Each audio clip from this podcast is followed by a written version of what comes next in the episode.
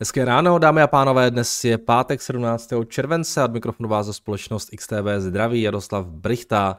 Tak máme za sebou další týden, který na trzích byl eh, docela optimistický. V Americe nám indexy rostly o 2 až více než 3%, Nasdaq přidával přes 3%, v Evropě taky eh, většina akcí dokázala pěkně růst 2 až 3%, takže eh, ta nálada na trzích zůstává i nadále docela optimistická. V minulém týdnu tomu samozřejmě pomohlo makro, které přicházelo hlavně ze Spojených států a hlavně výsledky eh, CPI a PPI, které byly nižší, než se očekávalo, takže eh, trh začal trošku jako uvažovat o tom, že by třeba Americe ty sazby nemusely růst o 100 bazických bodů, ale pouze o 50 a hlavně, že by v tom příštím roce mohli začít i docela, docela rychle klesat.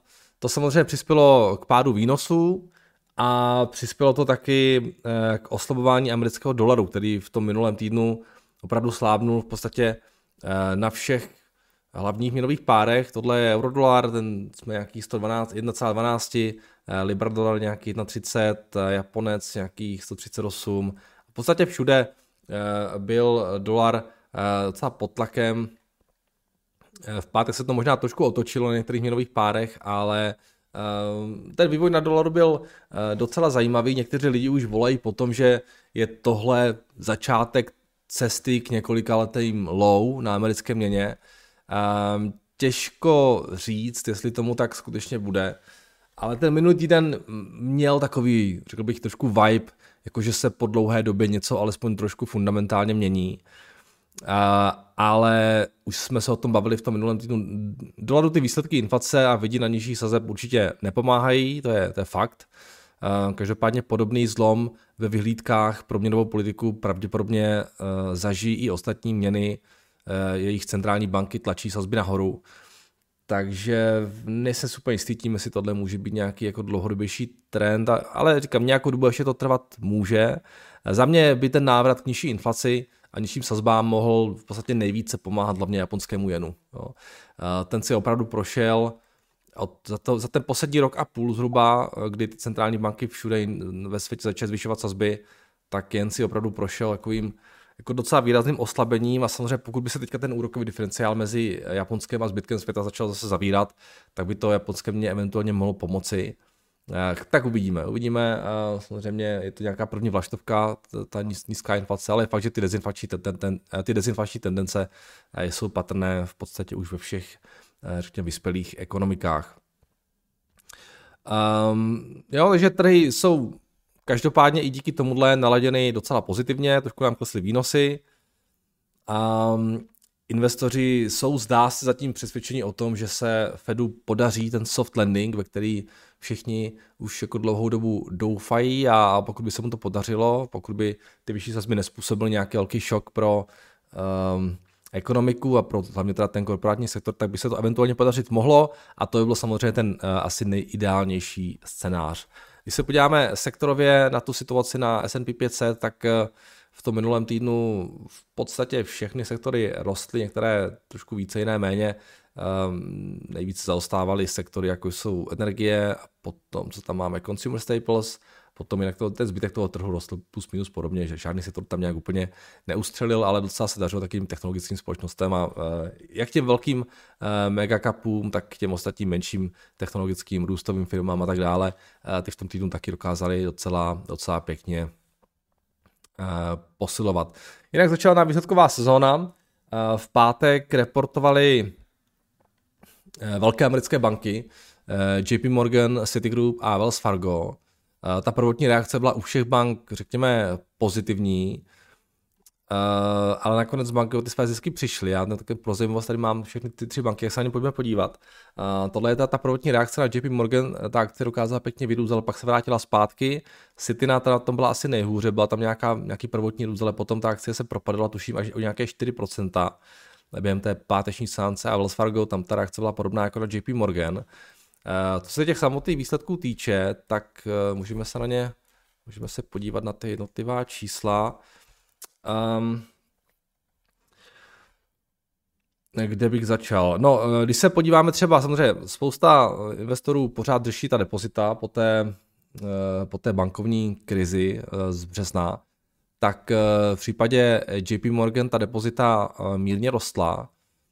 Každopádně je pravdou, je potřeba započítat do nich také tu akvizici First Republic Bank, takže tady jsme šli z nějakých, já nevím, tři, dvou, 2 bilionů 377 miliard na 2 biliony 398 miliard, tak řekněme nějaký 20 miliard, ale u těch ostatních bank ta depozita už ještě pořád klesají trošku. Citina o nějakých, řekněme, 11, 11 miliard dolarů a Wells Fargo, tam jsme šli tam jsme šli jak nějakých necelých 20 miliard e, dolarů dolů na těch depozitech. E, co se týče e, těch toho income statementu, tak um, se můžeme podívat na net interest income, který některým bankám ještě stále trošku roste. Uh, třeba JP Morgan uh, tam měla net interest income lehoulince vyšší než, uh, než v tom minulém kvartále. Citina ta ho měla nějakých půl miliardy vyšší, to bylo docela fajn a Wells Fargo uh, měla ten net interest income taky o něco vyšší, takže pořád řekněme ten, ty vyšší sazby spíše bankám pomáhají, jo? hlavně těm velkým bankám, těm menším asi úplně tak ne, to vidíme v těch nadcházejících dnech, ale ty vyšší sazby bankám zatím pomáhají, i když už se to jako docela jako zastavuje, ten růst toho net interest income a pokud by fakt jako centrální banka v Americe začala ty sazby snižovat, tak uh, by to mělo pravděpodobně asi negativní dopad na tu erozi, protože ten příjem uh, jo, ten income by pravděpodobně klesnul za ten expense, by neklesal tak rychle, nebo možná třeba díky té vyšší konkurenci eh, o depozita, možná by tam třeba byl nějaký další lehký růst. Takže jsme řekněme na nějakém píku ohledně toho net interest income a pravděpodobně do těch dalších kvartálů už tato položka, která je samozřejmě velkou částí příjmů nebo, nebo tržeb té, té banky, tak pravděpodobně už tak moc růst nebude. Investory potom taky docela zajímaly opravné položky, eh, které banky vytvářely ke krytí ztrát. Většina těch bank pravděpodobně v té Q2 ty opravné položky bude eh, zvyšovat. Byl to případ třeba i JP Morgan, která vytvořila nějaký 2,9 miliardy dolarů proti 2,2 v té Q1. Samozřejmě ty opravné položky jsou něco, co eh, ty banky vytvářejí eh, jo, kvůli tomu, že vidí nějaký problém třeba na tom úvěrovém portfoliu, že prostě budou nějakou část těch eh, těch úvěrů muset odepisovat. Pokud ta ekonomika zpomaluje, situace se zhoršuje, tak ty banky jako preventivně už vytváří větší opravné položky a to teče přímo do toho, net, do toho income statementu. Takže JP, JP Morgan nenavyšovala, Citina ku podivu je snížila, Eh, proti minulému kvartálu, což mi přišlo teda docela eh, zajímavé, musím říct. Tam žádný jako velký nárůst nebyl a v podstatě už ty tři kvartály v řadě jsou opravdu položky podobné. A potom Wells Fargo, která má docela velký, eh, vlastně největší poměr se těch tří bank, těch toho real estate portfolia úvěrového na tom celkovém úvěrovém portfoliu, tak ta ty opravné položky zvyšovala o nějaký asi 500 milionů na 1,7 miliardy. Jinak mám tady takový pěkný, pěkný grafik právě, od, abyste třeba udělali představu o tom, jak to vypadá Eh, od Wells Fargo, Wells Fargo která eh, to své real estate portfolio eh, trošku více rozebrala na, na těch svých slidech a třeba takováhle banka má 154 miliard dolarů v tom commercial real estate portfoliu, což je 16% celkového úvěrového portfolia a z těch 154 miliard 33 miliard je v ofisech. Jo? To jsou vlastně ty nejvíce problematická, ta nejvíce, ta nejvíce problematická část. Um, s tím, že oni jsou, oni jsou hodně West Coast banka, takže 30% z toho, z toho real estate office je, je, je v Kalifornii. Takže jo, takhle to může třeba vypadat, že ty banky uh, mají nějaký třeba 16, 20, i třeba více procent, ty menší banky uh, v tom commercial real estate z toho často velká část je v těch, je v těch opisech.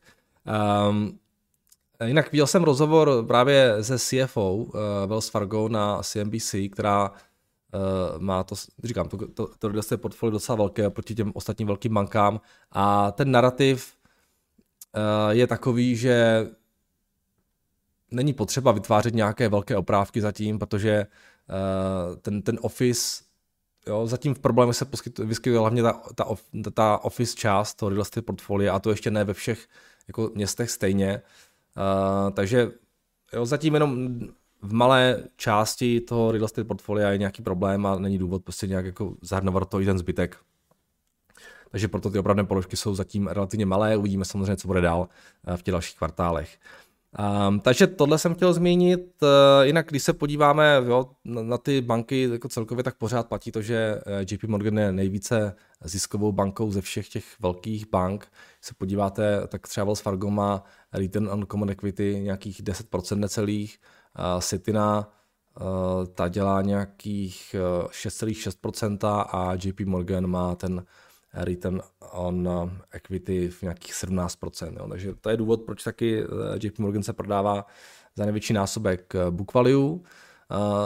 A je to možná nějaký důvod, proč ta Citina během toho, během toho páteční seance byla pod tlakem, protože ta banka si prochází určitou restrukturalizací, má pořád jako příliš vysoké náklady a trh stále čeká na to, kdy e, se konečně jako ty, ty, ty iniciativy, které jako zavádí a ty snahy o nějaké úspory a technologické změny, kdy se konečně propíšou také na, ten vyšší, na to vyššího výnosu, na ten investovaný kapitál nebo na, ten, na tu ekvitu. Jenom pro zajímavost, když se podíváte, tak e, když si vezmete třeba Citigroup a podíváte se na to, jaké má, jaké má ty uh, non-interest expense, tak z těch tržeb, které činí 19 miliard, tak non-interest expense u Citiny jsou uh, eh, 13,5 miliardy dolarů. To je v podstatě nějakých 70% těch revenues. Jo. Jsou, jsou eh, vlastně náklady, které nesouvisí s úrokovými sazbami. Jo. Když se vezmete uh, Wells Fargo, tak ta z těch, kolik oni dělají, 20 miliard má pouze 12,9 takže tam jsme nějakých 60%. A když si vezmete JP Morgan, tak uh, oni, ta, tady je krásně, jak ta banka je jako efektivně, jak dobře je řízená, protože uh, ty non-interest expense u nich jsou 20 eh, miliard dolarů ze 40, takže v podstatě jsme pod 50%, jo, takže City na 70%, JP Morgan 50%. Jo. A to je důvod, proč taky JP Morgan má tak vysoký, vysoký ROE. Jo. Takže samozřejmě trh doufá, že ta Citina třeba, že se, že se, že se jí podaří dostat aspoň těm 60, jako ta Wells Fargo, což pokud by se podařilo, tak by to mohlo odemčit nějakou profitabilitu uh, pro tu banku, ale zatím vlastně ty výsledky úplně nejsou vidět, takže možná uh, to byl taky důvod, proč ta banka reagovala nejvíce, um, nejvíce negativně vlastně na ty zveřejněné výsledky. Uh, jinak, že jsem poslouchal, díval se na nějaké ty earnings cally přes, přes víkend a celkově se dá říct, že ten message těch earnings callů byl takový, že ta ekonomika v podstatě zpomaluje, když stále docela pěkně roste a zůstává poměrně robustní. Eh, zajímavý byl, zajímavý byl docela postřeh eh, eh, vlastně šéfky Citigroup Jane Fraserové, která řekla, že nejhorší situace momentálně v Číně, která po tom post-covidovém otevření ekonomiky začala dost zpomalovat. Prý tam byla v minulý měsíc a nikdo tam moc jako nevěří, nepočítá s nějakým růstem. Jo. Takže to je tak nějaký v souladu s tím, Eh, co přichází z, Čí, z Číny z těch posledních dnů s těmi zprávami o tom, že se čínská vláda chystá dělat nějaká podpůrná opatření, tak eh, asi eh, to spolu tak trošku souvisí. A konec konců dnes ráno už byly zveřejněny i nějaké čísla z Číny a mám pocit, že to HDP rostlo pomaly, než se očekávalo. Očekávalo se nějaký 7,1, rostlo nějaký 6,3, takže um, jde vidět, že ta čínská ekonomika prostě zpomaluje, může to být nějaké téma do těch nadcházejících, nadcházejících měsíců. Jinak eh, k tomu minulému týdnu toho moc nemám, tam to bylo opravdu hlavně o těch, o té inflaci, o té výsledkové sezóně. Výsledková sezóna samozřejmě pokračuje také v tomto týdnu, kdy se to trošku začne více rozjíždět. Když se podíváme na to, co nás čeká, tak eh, Zítra tam máme třeba Bank of America, budou ještě dojíždět ty banky. Máme tam Charles Schwab, Morgan Stanley, eBayčka budou reportovat, Lockheed Martin, ve středu Goldman, Tesla, ASML, Netflix, Halliburton, ve čtvrtek tam máme TSMC, Intuitive Surgical, Capital One, American Airlines, Johnson Johnson a v pátek potom třeba ještě Amex a nějaké další společnosti. Takže i z těch velkých techů tam máme dvě, Netflix a Tesla, tak to bude určitě velký zájem a, a potom v tom dalším týdnu začnou přicházet i ty, větší, ty, ty ještě větší technologické společnosti. Takže tohle bude samozřejmě zajímavé. Co se makrokalendáře týče, tak Eh, dnes tam toho až tak moc nemáme. Máme tam New Yorkský Fed Index, eh, zítra CPI z Kanady, eh, malobchodní prodeje ze Spojených států ve středu, nějaké data z amerického trhu s bydlením, ve čtvrtek data z australského trhu práce, claimsy a v pátek tam máme, tam toho moc nemáme, takže docela možná zajímavý týden, uvidíme, uvidíme, co nového nám přinese. Tak, od mě to asi všechno k tomu minulému týdnu a pojďme se teda podívat na vaše dotazy, které jste mi tady zanechali pod YouTube videem. Tak, dobrý den, Jardo. V pátečním videu jste zmínil, že možná že by možná mohlo dojít v USA i na deflační scénář. Jaký by to podle vás mělo dopad na S&P 500, na americké bondy, kurz dolaru ke koruně, kdyby k tomu opravdu došlo?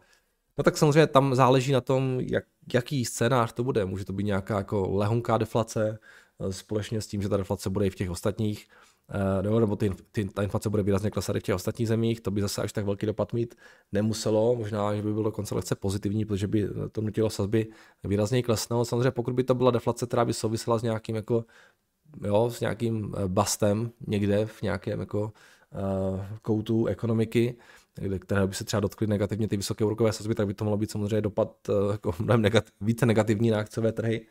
Eh, pravděpodobně pozitivní na dolar, protože ten má rád tyhle ty jako chaotické, chaotické věci. Takže jo, záleží na tom, jakým způsobem by eh, ta ekonomika se vyvíjela. Jo. Je deflace a deflace. Jo. Um, takže uvidíme. Tak dobrý den, jsem se opýtat, věděli byste se pozrieť na aktuální inflaci v Evropě podle štátů, tak těžko trošku okomentovat, proč některé štáty si vědí poradit s inflací lepší a některé horší. Eh, stačí se podívat na Eurostat, na, tam, oni tam reportují ty výsledky eh, inflace každý, každý měsíc. Jo, to si vygooglíte snadno. A proč některé státy mají tu inflaci vyšší, eh, řekl bych, že asi velkou část tvoří taky ta skladba toho spotřebitelského koše. Jo. Někde prostě ten, ta váha těch těch eh, potravin a energií je vyšší než někde jinde. Typicky vyšší je ta váha v těch zemích, které jsou trošku chudší. Jo, takže třeba ty baltské státy, jo, taky třeba Československo, nevím, no Maďarsko je trošku specifický příklad, eh, ale jo, většinou u těch chudších států ta inflace má, má větší výkyvy. A, takže to bych řekl, že je hlavní, hlavní důvod.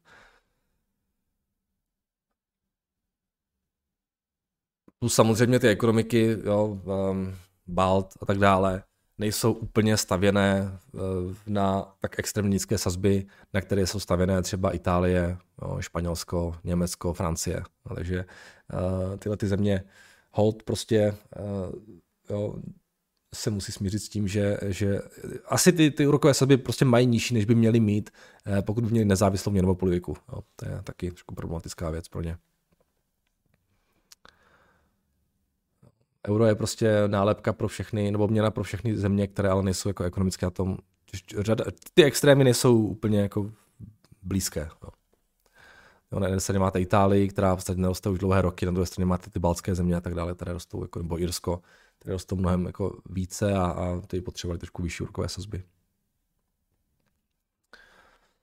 Tak, když zadáte dluh Amazonu do jednotl- eh, dle jednotlivých let, je tam zelený sloupec Amount Available. Mohu se zeptat, co to znamená, díky. Uh, to je revolvingový uh, účet. To znamená, to, jsou, to je částka, kterou může Amazon vyčerpat, ale nemusí, pokud bude chtít. Jo. To má spousta firm. Jo. Když potřebují nějak řešit svoji likviditu, tak mají prostě od bank nastavený nějaký limit, který můžou vyčerpat prostě kdykoliv bez nějakého schvalování.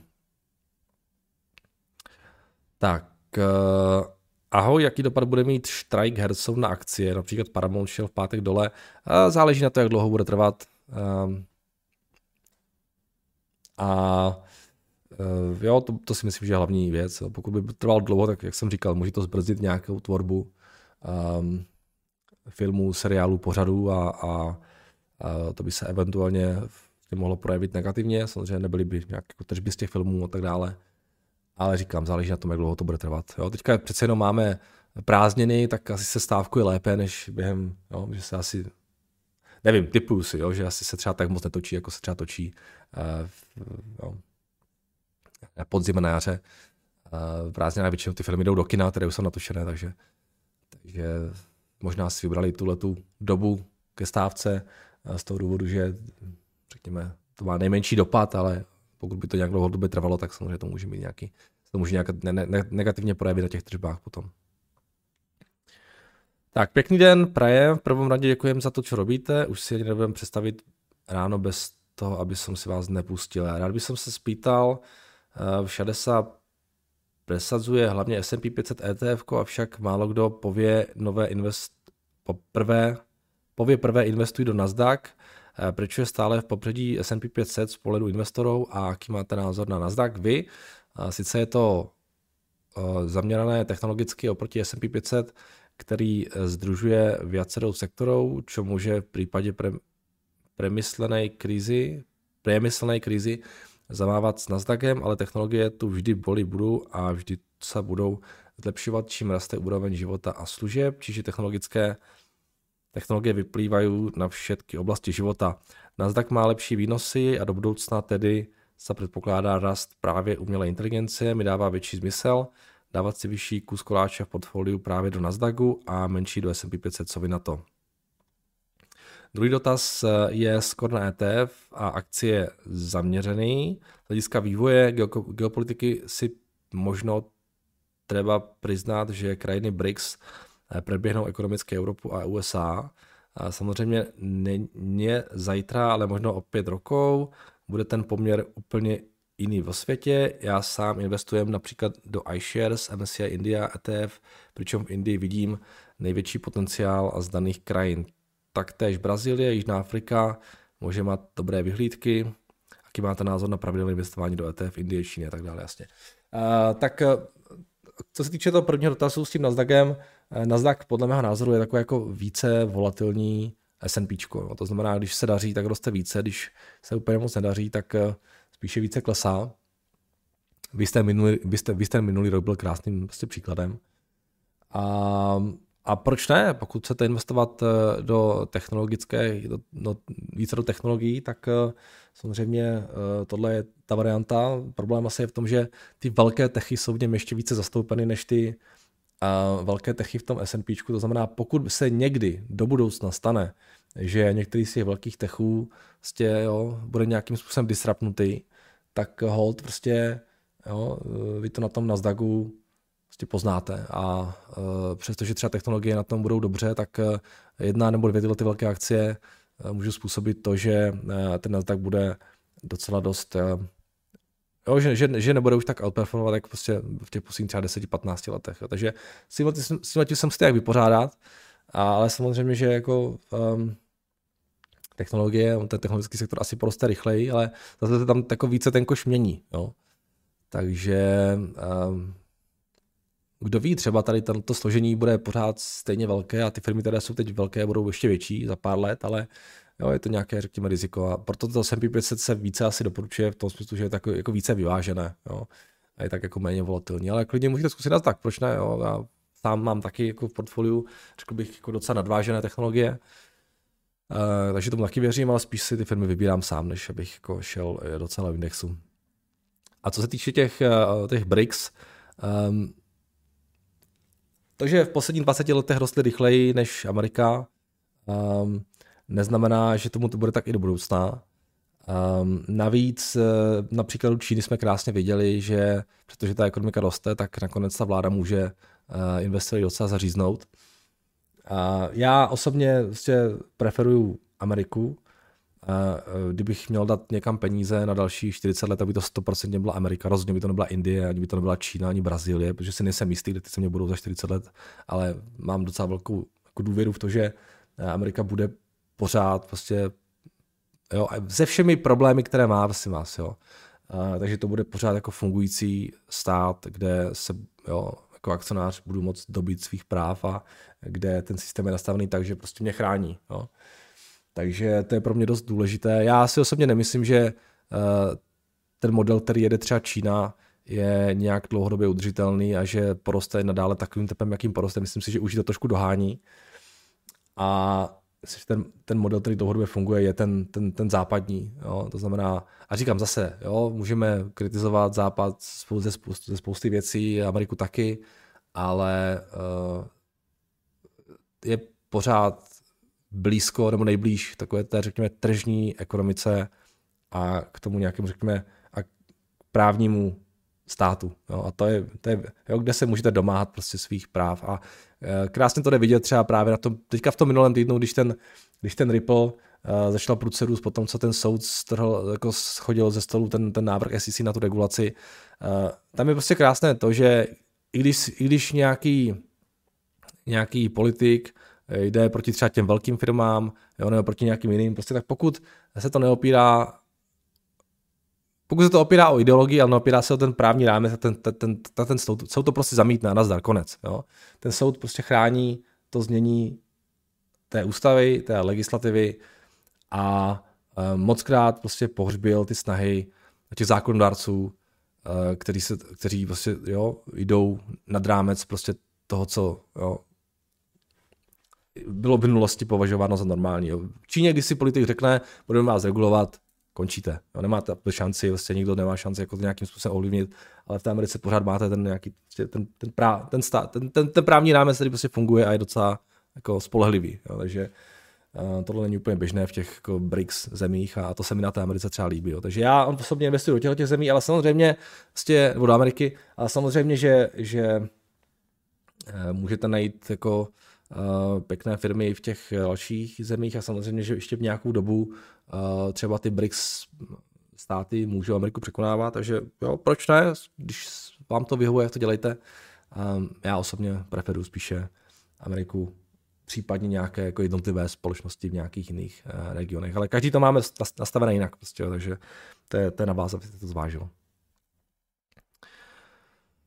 Tak, tohle k těm dědictví, ale to už jsme tady probírali moc krát. Takže to je všechno z YouTube a co se týče uh, maže mi to dotazy, tak tady máme jeden. Uh, dobré ráno, ve čtvrtek 13.7. jste měl, měl posluchač na, pod přezdívkou Hajdok a tento dotaz v komentářích pod videem.